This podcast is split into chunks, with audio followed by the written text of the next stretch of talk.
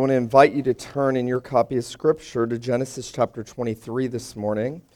Genesis 23, as we are continuing on in our series through the book of Genesis. And we are coming to the end, really, the last sections of the life of Abraham. We have seen um, so much about the, the father of those who have faith, the greatest man to whom God in the Old Testament manifested his goodness and his mercy and his grace, the man who um, stands as the head of the covenant of the Old Covenant Church Israel, and then as the Apostle Paul tells us in Galatians and Hebrews, that he is the father of all those who believe. He is uh, the believer par excellence. And we have seen all of the struggles and all of the trials and all of the successes and the experiences of Abraham. And in a very real sense, God is giving us in the narrative of Abraham a, a, a paradigm for the life of believers.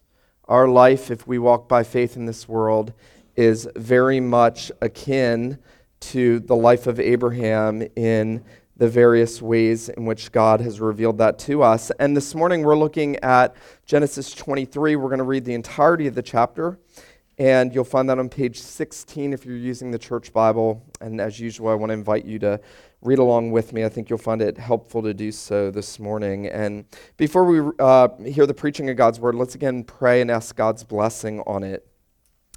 Father in heaven, we do again come to you and we thank you that what happens in the preaching of the word happens for the souls of your people. We thank you that you have um, chosen to use the foolishness of the message preached to save those who believe.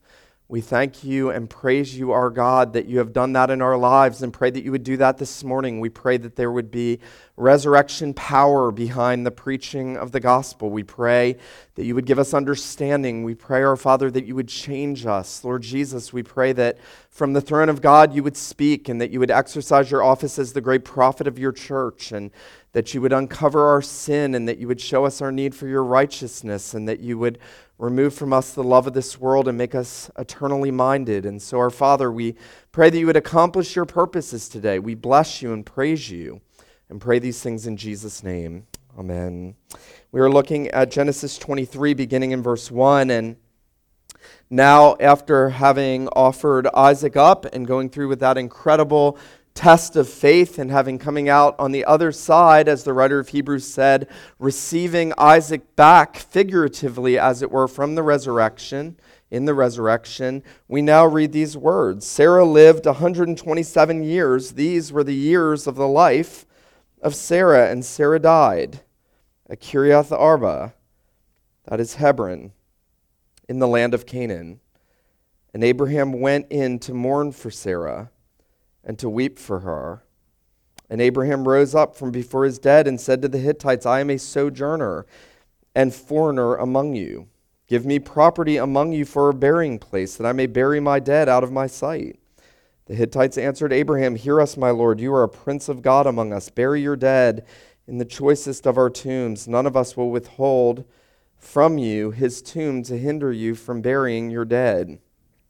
Abraham rose and bowed to the Hittites, the people of the land, and he said to them, If you're willing that I should bury my dead out of my sight, hear me and entreat for me Ephron, the son of Zohar, that he may give me the cave at Machpelah, which he owns. It is at the end of his field. For the full price, let him give it to me in your presence as a proper burying place.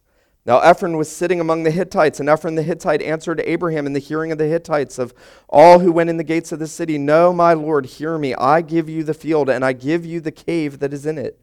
In the sight of your sons, of my people, I give it to you. Bury your dead. Then Abraham bowed down before the people of the land, and he said to Ephron in the hearing of the people of the land, But if you will hear me, I give the price of the field, accept it from me, that I may bury my dead there. Ephron answered Abraham, My Lord, listen to me. A piece of land worth 400 shekels of silver. What is that between you and me? Bury your dead. Abraham listened to Ephron, and Abraham weighed out for Ephron the silver that he had named in the hearing of the Hittites 400 shekels of silver according to the weights current among the merchants. So the field of Ephron in Machpelah, which was to the east of Mamre, the field with the cave that was in it and all the trees that were in the field, throughout its whole area was made over to Abraham as a possession in the presence of the Hittites before all who went in at the gate of the city. After this, Abraham buried Sarah his wife in the cave of the field of Machpelah east of Mamre, that is Hebron, in the land of Canaan. The field and the cave that is in it were made over to Abraham as property for a burying place by the Hittites. The grass withers, the flower fades, but the word of God endures forever.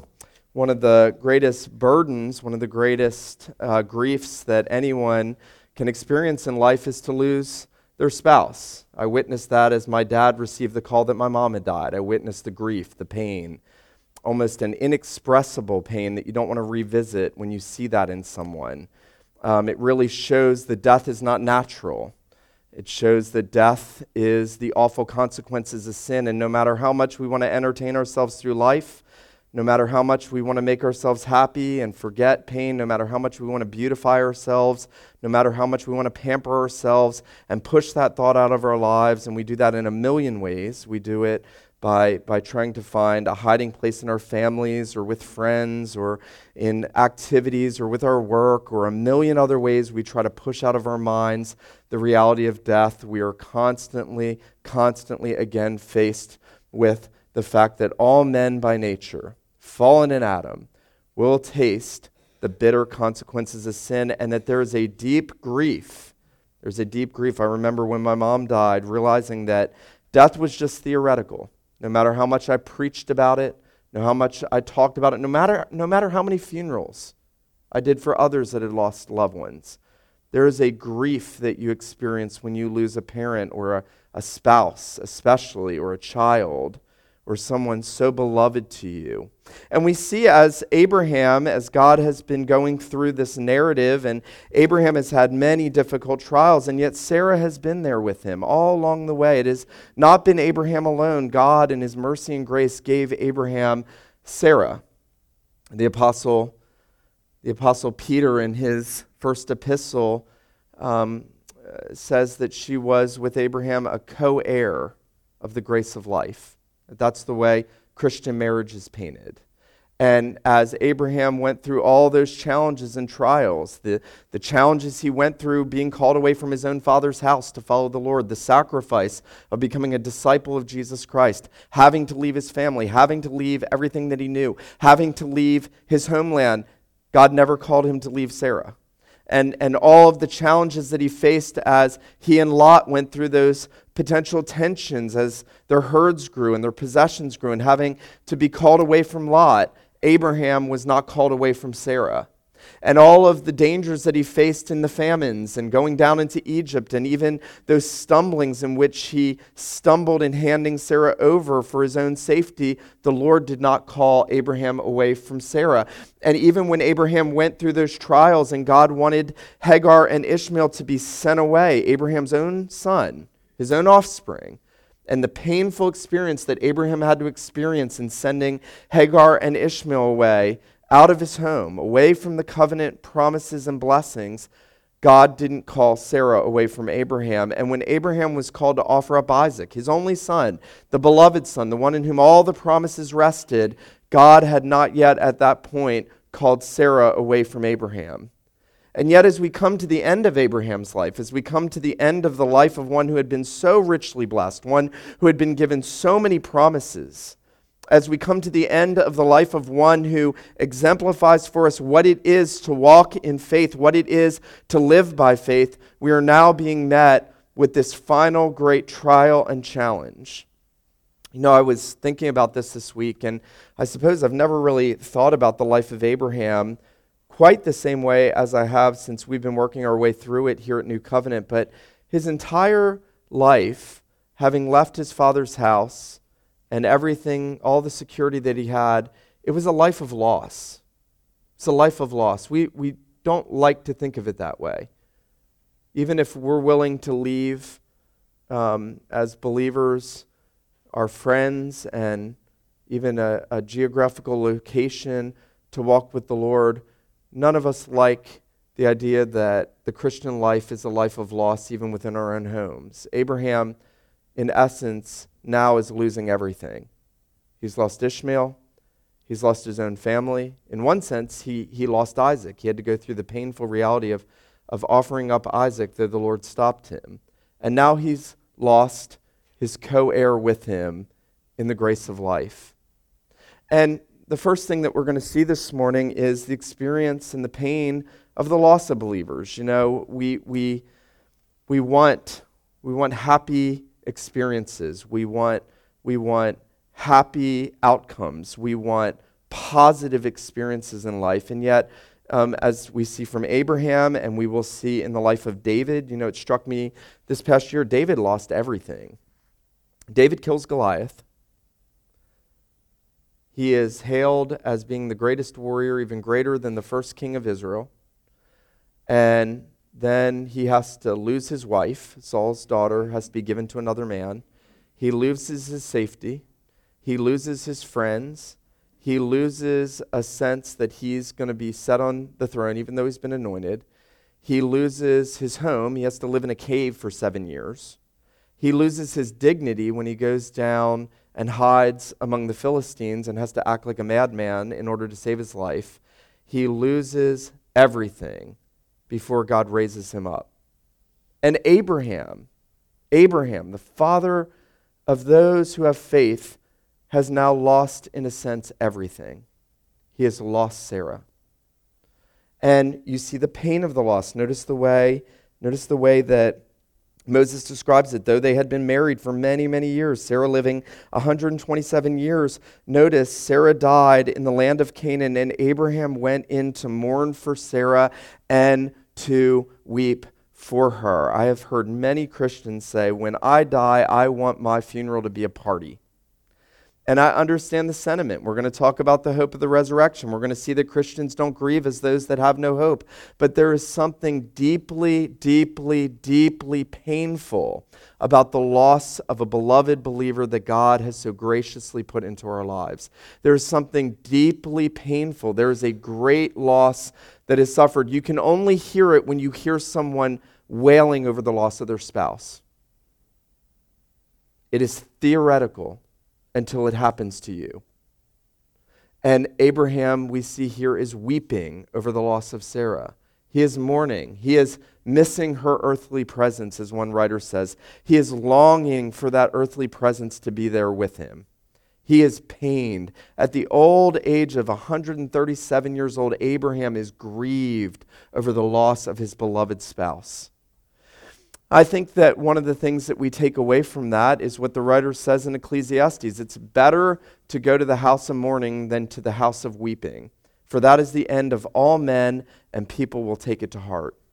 It is good for us to come face to face with the fact that death is unnatural, that death is the consequence of sin, that death comes to all of us, that death will come to our loved ones, that death is the last inevitable experience of, yes, even believers in this life. No matter how much covenant blessing has been loaded down on Abraham and Sarah, no matter how many large promises God has made to them, they cannot escape the curse of death no matter how much we try to make medical advances. You know, I was reading David Wells's uh, book, No Place for Truth, over the last several weeks again, written in 1993, right at the brink of what we might call postmodernity, and, and a year before the internet comes out. And Wells in that book is talking about how many advances we've had in the world. And, and he says, you know, we, we have medical advances and we have scientific advances and we have mechanical advances like never before. And we have technological advances. And, and the world around us loves progress. It loves the progress. It makes life a little bit easier. And, and he says, and we have faith that things are getting better. And because of all the progress, we have faith that it will continue to get better. And then Wells says, but the illusion of the postmodern mind is that we can move from a faith in one kind of progress to a faith in another kind of progress. That we ourselves can, can conquer our own mortality. He says that we can have better selves. That we think in some way we can conquer not just our own mortality, but our own corruption by technology and science and mechanical advancement and technological advancement. And, and Wells goes on to say, this is why, this is why the world in which we live can call itself by no other name than post. He says we are we've convinced ourselves that we're post-Puritan, post-Christian, post-enlightenment, post the Cold War, post-World War, post-depravity. We think that we are post everything. And then we come to the scriptures. And God is everywhere reminding us of man's latter end. That no, no, no amount of technology, no amount of medicine, no amount of science, no amount of progress in all of those other worlds, no matter how much easier they may make the experiences of life, can ever conquer our own mortality. Um, I've been reflecting on this issue uh, for some time now, and I, I, think it hit me most recently with the death of David Bowie that um, here's David Bowie, who nobody really talked about for the last decade at all, and who was not a good and upright man by any stretch of the imagination. And David Bowie dies, and he is functionally canonized. That the best that this post modern society can do is, is usher in some sort of illusion of justification by death. That's the best we've got. Somehow paint death as more beautiful than it is. Somehow make death something lovely and noble. Somehow make death a savior. And death is not a savior. Death, the Bible says, is the last great enemy. It is the last great enemy. It takes away life, it takes away love and enjoyment and experience and everything that we know in this world. You know, Jonathan Edwards, one of his resolutions, he, he said, and I think it's, it's probably the, the resolution that I'm, I want to most have for myself. He said, resolved never to let a day go by without thinking of my own death. That's a good resolution. It's good to come to terms with the fact that our lives are just not going to go on forever. We like to push, push it out of our minds. We want to just push it out, just get it out. Let's not dwell on it too long. And God says, no, let's come to terms with the fact that this is the latter end of all men. Um, it comes to young, it comes to old, it comes to rich, to poor. It is the common end of every living being, every man, every woman. And you see the great loss that Abraham feels. Abraham, in one sense, is entering into the loss. He's acknowledging the effects of sin. He's acknowledging that no matter how much God has blessed him, he has now lost some little tiny aspect of God's goodness to him in losing Sarah. He mourns deeply for her. I want to read to you what one writer has said. He said that. Um, he said, Abraham clings to Sarah in faith after she has died. He loves her earthly appearance and wants to see it restored.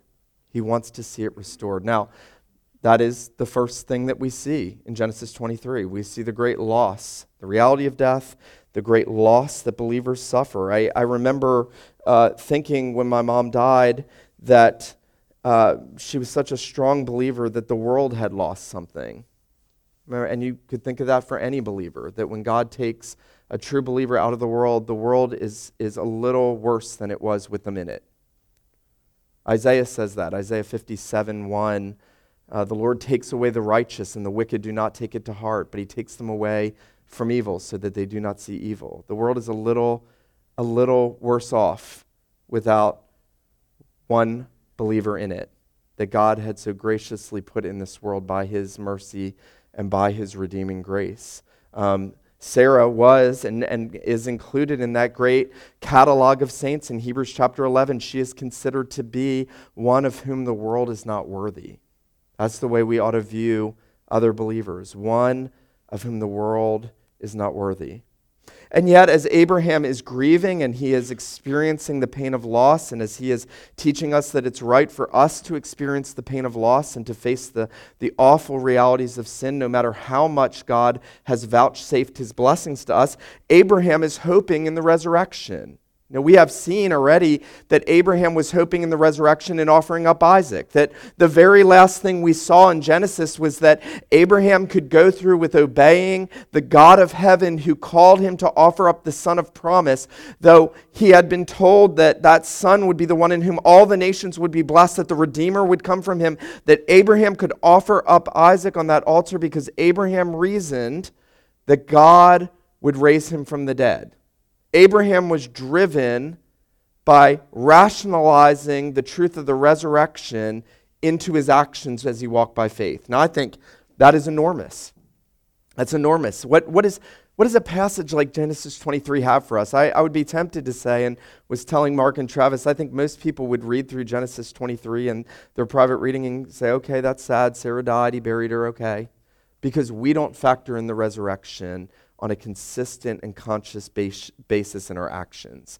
Abraham has done that with Isaac. The writer of Hebrews told us that he, he reasoned that God would have somehow raised Isaac from the dead and given him back to which he received him figuratively when God gave Isaac back to Abraham. And here, as Abraham is now grieving the loss of his beloved co heir in the grace of life, he is recognizing that the hope of the resurrection is what God has given him to make it through that tragedy. That is what the world will never know.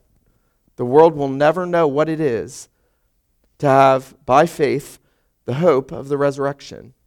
Abraham is not just burying uh, Sarah out of some sort of cultural uh, action. He is not just practicing some cultural action of the ancient Near East that men decided somehow will come up with this idea of burial. Abraham is acting in faith.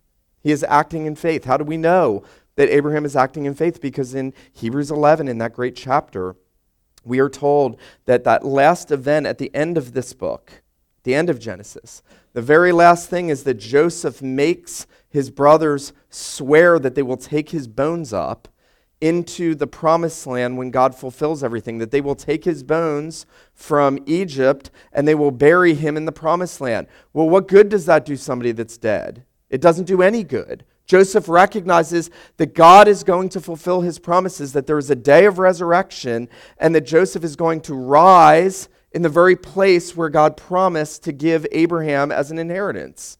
Um, Abraham is here setting the stage for the burial of faith. He is deeply desirous to see his wife restored. Now, how does that come about? What are the steps? How do I get to a place where I live in light of the resurrection? Because it's nice and it's fine that we say on Sunday morning, I believe in the resurrection from the dead. It's nice that we intellectually give assent to it. But how do I get to a place where belief in the resurrection from the dead actually impacts my actions in this world? Not just my final action of burying a spouse or my own burial, but my life. How do I get to a place? How does Abraham come to this place? Abraham didn't have anybody to mentor him. He didn't have an older, godly man in the church to mentor him. His father was an idolater. Abraham didn't have a, a, whole cloud of witnesses like we do to look at and to say, look, here are people we can emulate. They did this, now we'll do this. Abraham had the promises of God. Abraham understood that he was sojourning. Notice, notice what is said here when Abraham goes to the Hittites as he is in the promised land. And he says in verse 4 I am a sojourner and a foreigner among you. Now, it's very interesting. The writer of Hebrews, in Hebrews 11, he sees in this chapter worlds of theology in this chapter.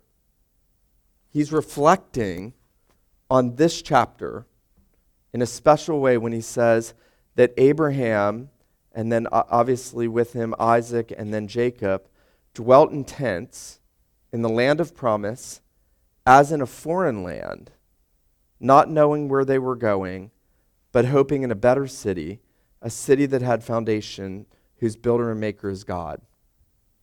Now, if Abraham was dwelling in tents outside of Canaan, that would not be surprising to us. If, if we were reading, Abraham was pitching his tent outside of Canaan, all around the promised land, and was not calling himself a stranger within the promised land, that would not be significant to us. But it is massively significant to see here Abraham has been for 25 to 30 years within the land of promise. Now, longer than that, he has been moving around and living in a tent. That tent, by the way, Abraham has two symbols. I don't know if you'd ever thought of this before. There are two symbols going on in Abraham's Christian life, his life of faith. He has a tent and he has an altar. Wherever he goes, he has a tent and he has an altar. The tent reminds him and tells us that what he thought about himself was that he was a sojourner, that this was not his home. Massively important to get that. Geerhardus Vos will actually say, it's one of my favorite quotes in all of church history. He says only the predestined inhabitants of the eternal city know how to conduct themselves in a simple tent as kings and, and priests unto God. I love that. Only the predestined inhabitants of the eternal city know how to conduct themselves in a simple tent as kings and princes of God. That only somebody who has saving faith can live in a tent in the land of promise not knowing where he's going, not seeking to build for himself an establishment, not trying to lay up as much inheritance as he possibly can, not laboring for the next security for him and his family and his children, but following the God of promise, not knowing where he's going in the very land. The tent was a symbol that he was a sojourner, that that's how he considered himself. The altar was a symbol that he considered himself to be a sinner in need of redemption. The totality of Abraham's life could be summarized in those two symbols the tent and the altar. It is, it's true for us as well. Our lives, when people look on, there should be something about our lives that says that person is not too comfortable here. There's nothing comfortable about Abraham's dwellings for 30 years. That people should be able to look at the life of a Christian, and however it looks, and whatever shape and form that may take, it, they should be able to say, there's something about that person they are not making their home here. I think that's a question we can always ask ourselves. Do I, do I first and foremost consider myself a sojourner here? Do I think this is just a pit stop on the way to glory? This is just a stop along the way. That's the way the writer of Hebrews speaks about it. That this is not our home, that here we have no continuing city, but we seek the one to come. You know, it is the rarest thing in the world to meet individuals that think like that. And yet, that's how Christians think. That is the essence of what it means to think as a Christian. And that means that if we know that we're sojourners, if we know that our life here is temporary and passing and fleeting, and listen to me very carefully, your life is a vapor, it is a breath. That's it. That's all our life is. You say, that's discouraging. I don't care. That's reality. Your life is a vapor, it is a breath. Here today, gone tomorrow.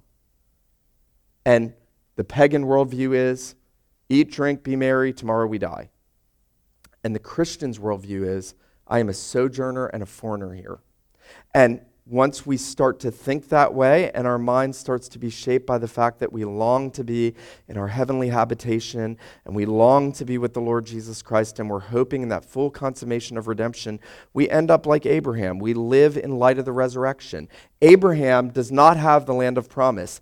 Abraham doesn't have possession of any of the land. God said, I'm going to give you all the land. God said, I'm going to give you the world. Abraham has no property in Canaan.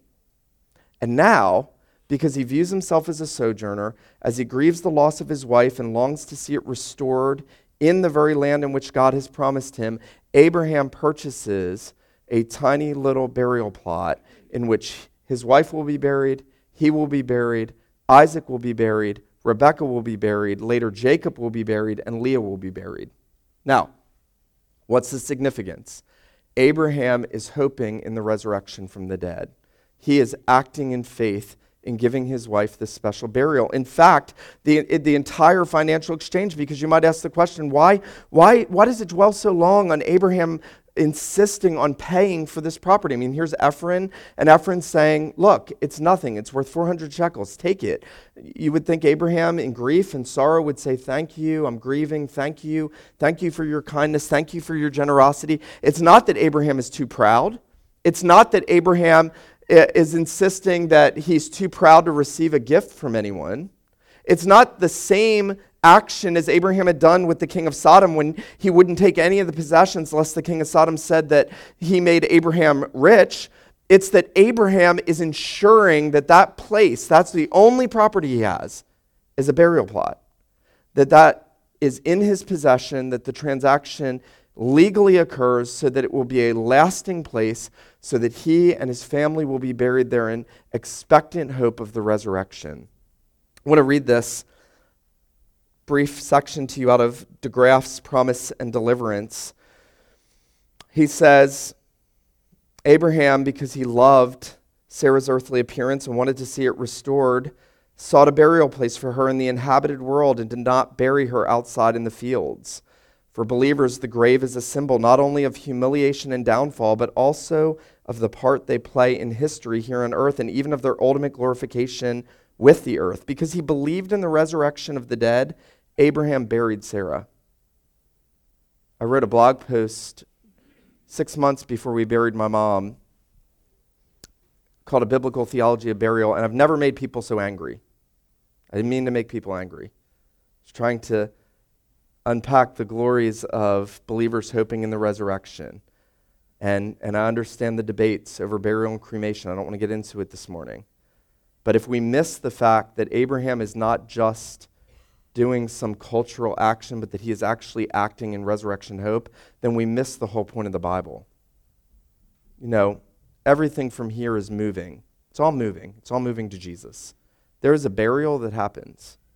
Bible places great focus on the burial of Jesus Christ. Know, it's a striking feature that Abraham is ultimately hoping in the resurrection of Jesus because Sarah's resurrection and his resurrection is dependent on the resurrection of the son of Abraham. And as the biblical narrative unfolds and as all of redemptive history passes and the promises of God are expanded and the warnings of God are given, and God is continuing to say, I'm going to send the Redeemer, I'm going to come and redeem a people. And as the biblical narrative ends at the climax of the death of the Son of God on the cross, you realize that he's lived his life as a sojourner. He moved around in the promised land, he had no place to lay his head. The Lord Jesus, just like Abraham before him, dwelt as a sojourner, greater than Abraham, in fact, because he came from heaven. He was exiled. He lived as an exile. He had no place to lay his head. The Son of Man moved all around the land of promise. He owned no property, though he owned every star in the galaxy. He owned no property in the promised land in the incarnation. He had no house. He, he had no inheritance to give his disciples. He, he was helpless and homeless. He who was rich was made poor the Bible says, so that we through his poverty might become rich spiritually. And his life ends crucified. And there's these very interesting things that occur as you read through the Bible. One is in Isaiah 53, where in that great prophecy of the suffering servant, um, Isaiah is predicting what's going to happen to the Redeemer. And he says, They made his grave with the wicked. And and as you begin to unpack that, you realize that means that his body would have been thrown in a burning trash heap with the other criminals. That's what would have happened to Jesus. Made his grave with the wicked, but with the rich in his death. He got the tomb of Joseph of Arimathea, the rich man. And, and when Peter on Pentecost stands, and I've always found this to be fascinating, as Peter is proclaiming the mysteries of the death and resurrection of Jesus, as he is, as he is preaching the Lord Jesus Christ for the salvation of those who had crucified the Lord Jesus, the very people who had crucified him. As he's preaching, he goes back and reaches back into Psalm 16, a psalm that David wrote. And, and you, you and I, we would read through the Psalms and we'd be like, okay, how does that apply to my life? What is that going to do? How am I going to have a good day today? What's that? How's that going to bolster my experience? And, and, and Peter doesn't do any of that. Peter doesn't do that. He says at the end of Psalm 16, the psalmist writes, You will not leave my soul in, in Hades. You will not allow your Holy One to see corruption. And David says, You know, this is not about David. This is not about you. He said, David is dead and buried. His grave's with us. This is about Christ. That David spoke of the resurrection of Christ, that God would not allow him to see corruption, that he was anointed with those costly spices. His body was preserved, and he was given a proper burial because God would highlight the resurrection of resurrections, the hope of Abraham, what Abraham was longing for, the resurrection of the Son of God. I want to say this this morning.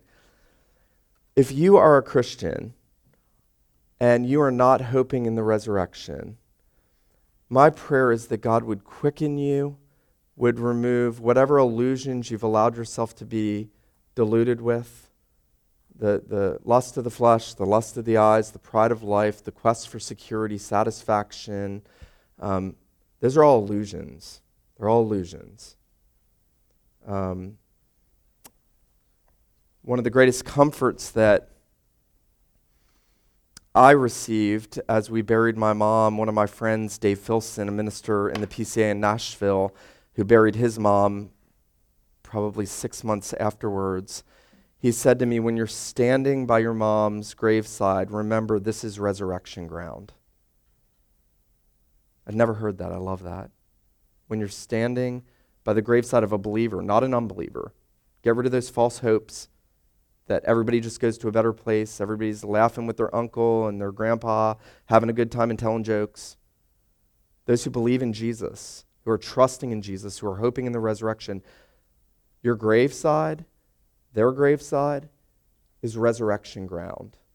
It's resurrection ground. Nancy Guthrie reminded me just before mom's funeral that as she buried two of her children, that her minister said to her, Nancy, when you stand at the grave of your children, this is where we say, Does the gospel really work?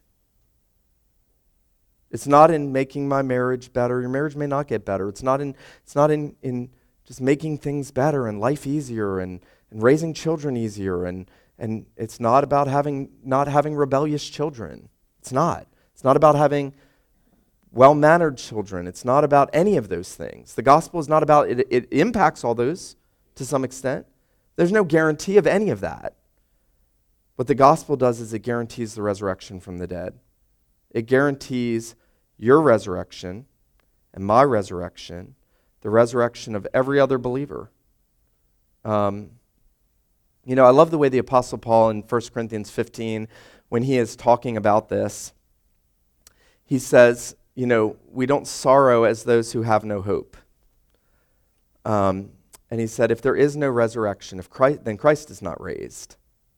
If there's no resurrection from the dead, Jesus is not raised. And if Jesus is not raised, your faith is futile, my preaching is futile, and you might as well just eat, drink, and be merry, for tomorrow you die. It's just nihilism. That's it. But you know what? Every one of us has a conscience. Every one of us knows we have to give an account of things done in the body, whether good or evil. Every one of us knows. Every one of us knows there's more. Every one of us knows death is not natural. We know that death is unnatural and is painful and brings about loss. But our hope, our hope, and I want to I want to press this in this morning as we close. Our hope, you know, we are people of resurrection. That's what you are. If you're a Christian, you are you are a person of resurrection hope. The world can never have that. There's that great line in the hymn, Jesus lives and so shall I.